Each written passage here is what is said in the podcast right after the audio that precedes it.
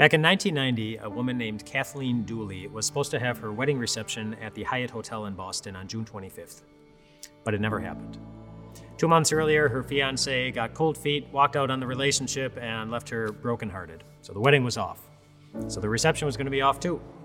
Eventually, Kathleen went down to the Hyatt Hotel and met with the events manager and shared the sad news. And the events manager looked at her and said, I'm sorry. That, uh, that must be very hard. And then she said sorry again because she looked at Kathleen and said, I'm sorry to tell you that I cannot refund your $4,500 deposit. It was, it was non refundable. And so now Kathleen had, uh, she had two options. She could either just lose the $4,500 or she could still have a party since the place was reserved and paid for anyway. And after thinking about it for a little bit, that's what, that's what she decided to do. About 10 years earlier, Kathleen had been living in a homeless shelter. But she, uh, she got back up on her feet, got a job, and saved enough money that she could pay for a pretty nice wedding reception. And she decided to use that money now to treat those who knew at that point how she had felt 10 years earlier to a night out on the town in Boston that they would never forget.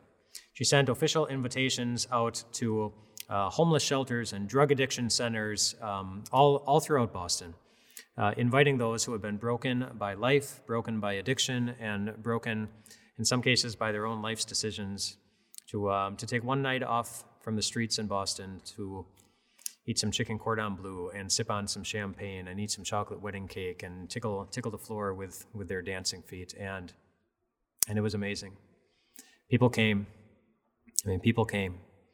And more than a few people throughout the evening commented to Kathleen once they realized that she was the one who was hosting the party. They said something to the effect of, I can't believe that somebody like me would ever receive this type of invitation.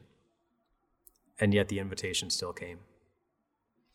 You know, the book of Zephaniah, as God's people were on their way to Babylon, as Zephaniah broke the bad news that you're about to lose everything good that, that you've been working that you've been working for, that would have been hard. That would have been that would have been troubling. And I bet, I bet they thought the thought crossed their mind. I wonder if God wants anything more to do with us after what we've done to Him. But God answered that very quickly through Zephaniah in the very last verse of the book. In the very last book of Zephaniah, it says this. This is God talking. It says, At that time I will gather you, and at that time I will bring you home. I will bring you home. These, pre, these people who had broken their own lives by their own life's decisions, by their walking away from God, still had the right to expect a day when they would return home. Except the home that, that he's talking about is one that's even better than the one that they left, and one that's even better than uh, one night out on the town in Boston. It's one that includes a menu that is far richer than chicken cordon bleu and champagne. It's a home that uh, it's, a, it's a menu that includes the wiping away of every tear and the absence of all of your suffering and all of your pain. It's the home that was won for us by somebody who knows how it feels to be, in a sense, homeless, and somebody who himself knows how it feels to suffer through a lot of pain. Jesus knows. Whatever, whatever you're suffering, whatever you're going through, whatever the, whatever the cause of your pain, whatever the depths, whatever the depths of it, there's one thing we know about it. We know how God responded. And God looked down on this earth, He looked down at your life, He saw the suffering, He saw the pain, and His response to it was to come down to this broken world and to suffer, right alongside every tribe and language and nation and race.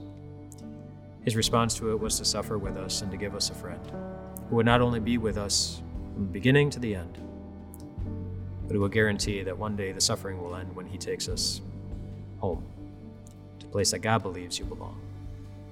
We'll get there. Home is coming.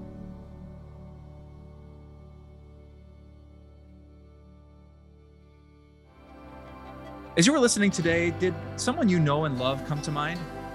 Well, that's the perfect next step that God is putting on your heart to share this episode. So many people hear about Jesus through the simple invitation of someone they know, love, and trust. So enjoy sharing this with someone that you know, and may God bless you as you do.